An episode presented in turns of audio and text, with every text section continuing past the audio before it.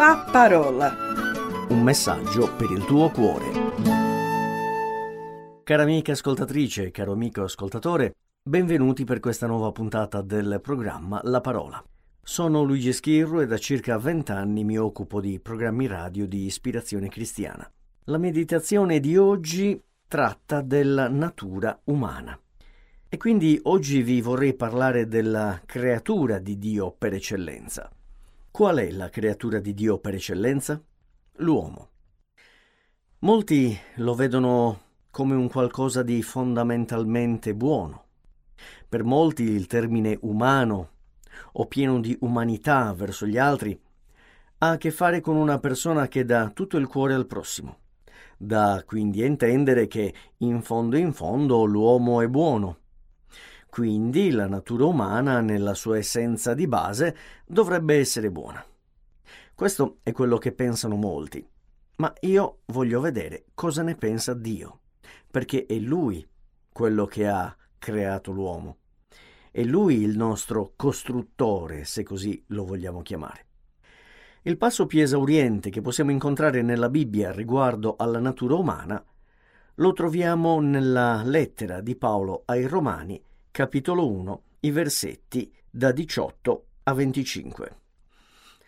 L'ira di Dio si rivela dal cielo contro ogni impietà e ingiustizia degli uomini che soffocano la verità con l'ingiustizia, poiché quel che si può conoscere di Dio è manifesto in loro, avendolo Dio manifestato loro.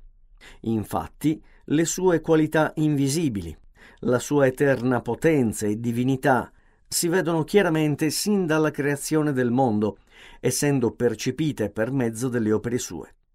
Perciò essi sono inescusabili, perché pur avendo conosciuto Dio, non l'hanno glorificato come Dio, né l'hanno ringraziato, ma si sono dati a vani ragionamenti, e il loro cuore privo di intelligenza si è ottenebrato.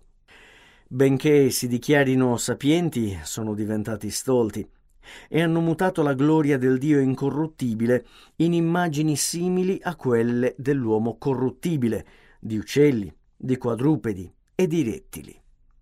Per questo Dio li ha abbandonati all'impurità, secondo i desideri dei loro cuori, in modo da disonorare tra di loro i loro corpi.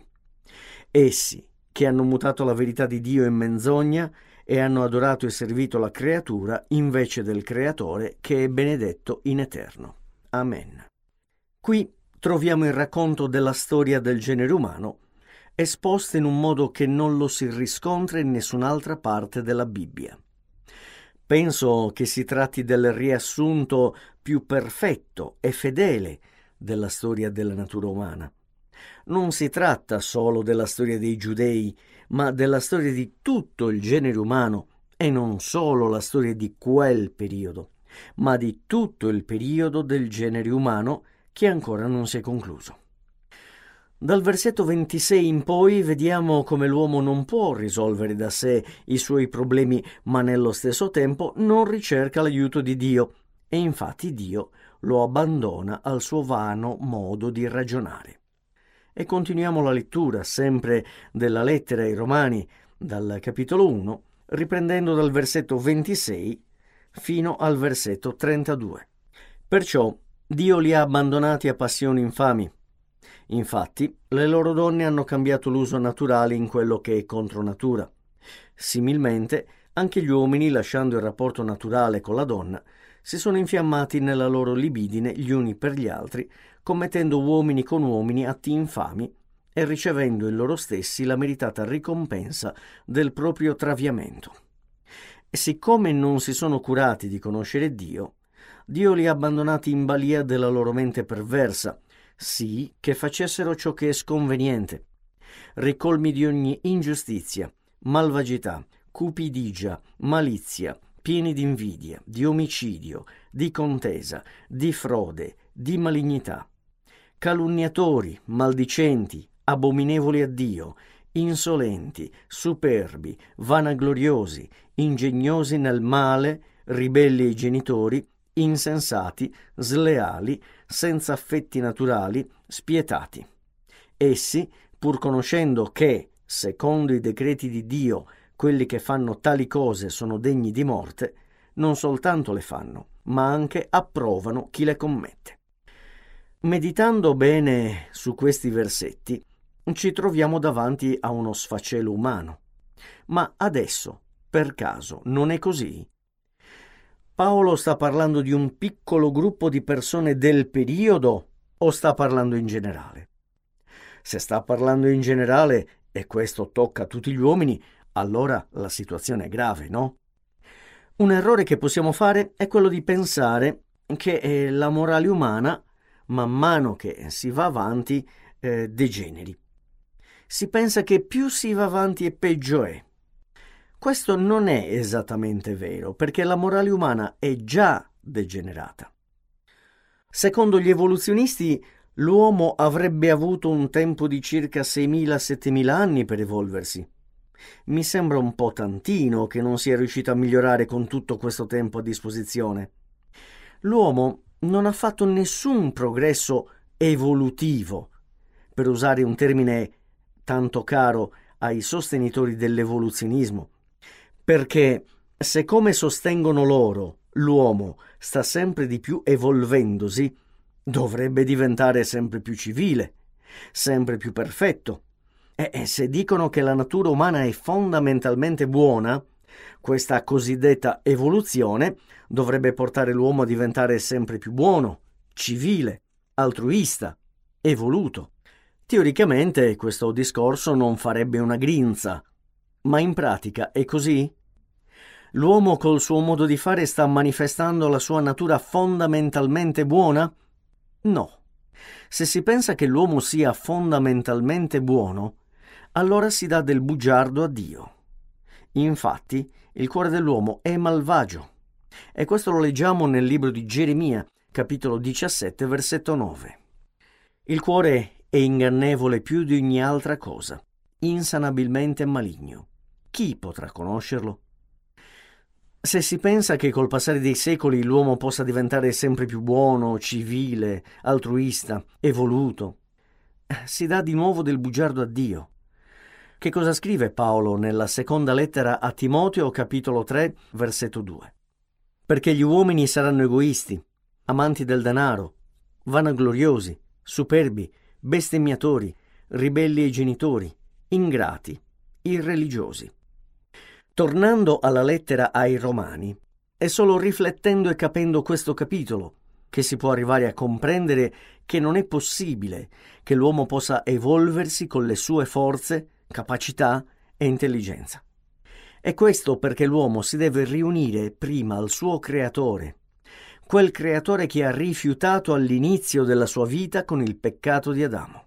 Rileggendo appunto la lettera ai Romani, capitolo 1, versetti 21 e 22, dice perché, pur avendo conosciuto Dio, non lo hanno glorificato come Dio, né l'hanno ringraziato, ma si sono dati a vani ragionamenti, e il loro cuore privo di intelligenza si è ottenebrato.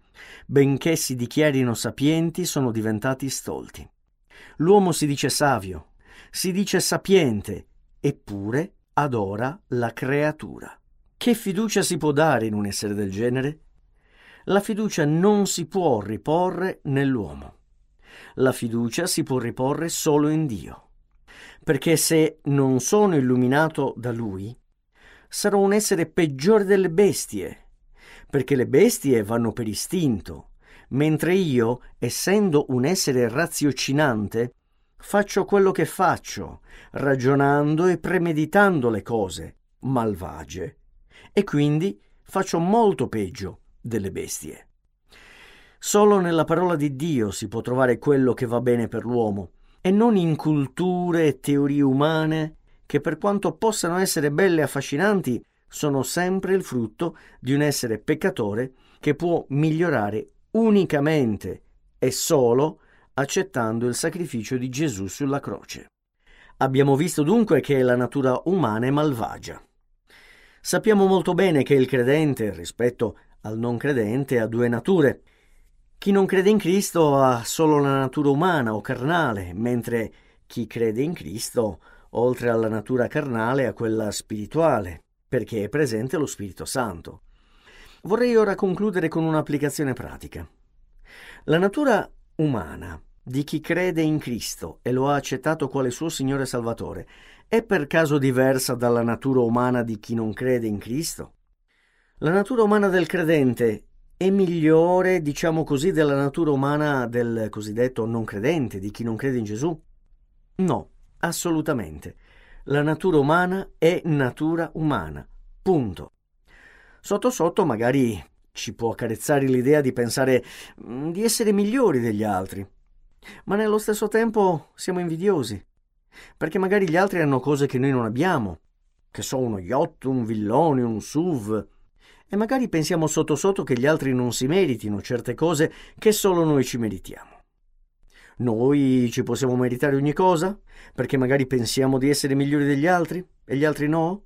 E questo è un pensiero egoista ed è un pensiero demoniaco. Diciamoci la verità. Siamo tentati a pensare di essere più bravi di chi non conosce il Signore? Siamo tentati a pensare di essere più bravi magari, che so, di Stalin, di Hitler? Eh, mi direte, ma loro hanno ucciso un sacco di persone e quindi sono molto più malvagi di noi. Noi no. Anche questo è un pensiero satanico, che talvolta ci può accarezzare quando magari vediamo degli uomini che si comportano male, che rubano, che commettono adulterio, che dicono bugie, che frodano il fisco. Noi li guardiamo schifati e magari pensiamo meno male che sono figlio di Dio e che non faccio queste cose. Ebbene, bisogna stare molto attenti, perché chi pensa di essere forte può cadere. E quando si pensa in questo modo, allora sì che si cade. E si fa anche molto più rumore di uno che cade in continuazione, rovinando quindi la testimonianza in Cristo che ognuno di noi dovrebbe curare e portare avanti. Solo grazie a Dio, solo con il suo aiuto possiamo tenere a bada la nostra natura carnale, che non è migliore di una natura carnale di chi non crede in Gesù, in modo da essere irreprensibili agli occhi degli uomini, in modo da portare una forte testimonianza che possa meravigliare e interessare le altre persone e spronarle ad accettare il Signore come proprio personale Signore e Salvatore. Cara ascoltatrice e caro ascoltatore, vi ringrazio per questo periodo che abbiamo passato insieme e vi auguro un buon proseguimento nell'ascolto dei nostri programmi. A risentirci.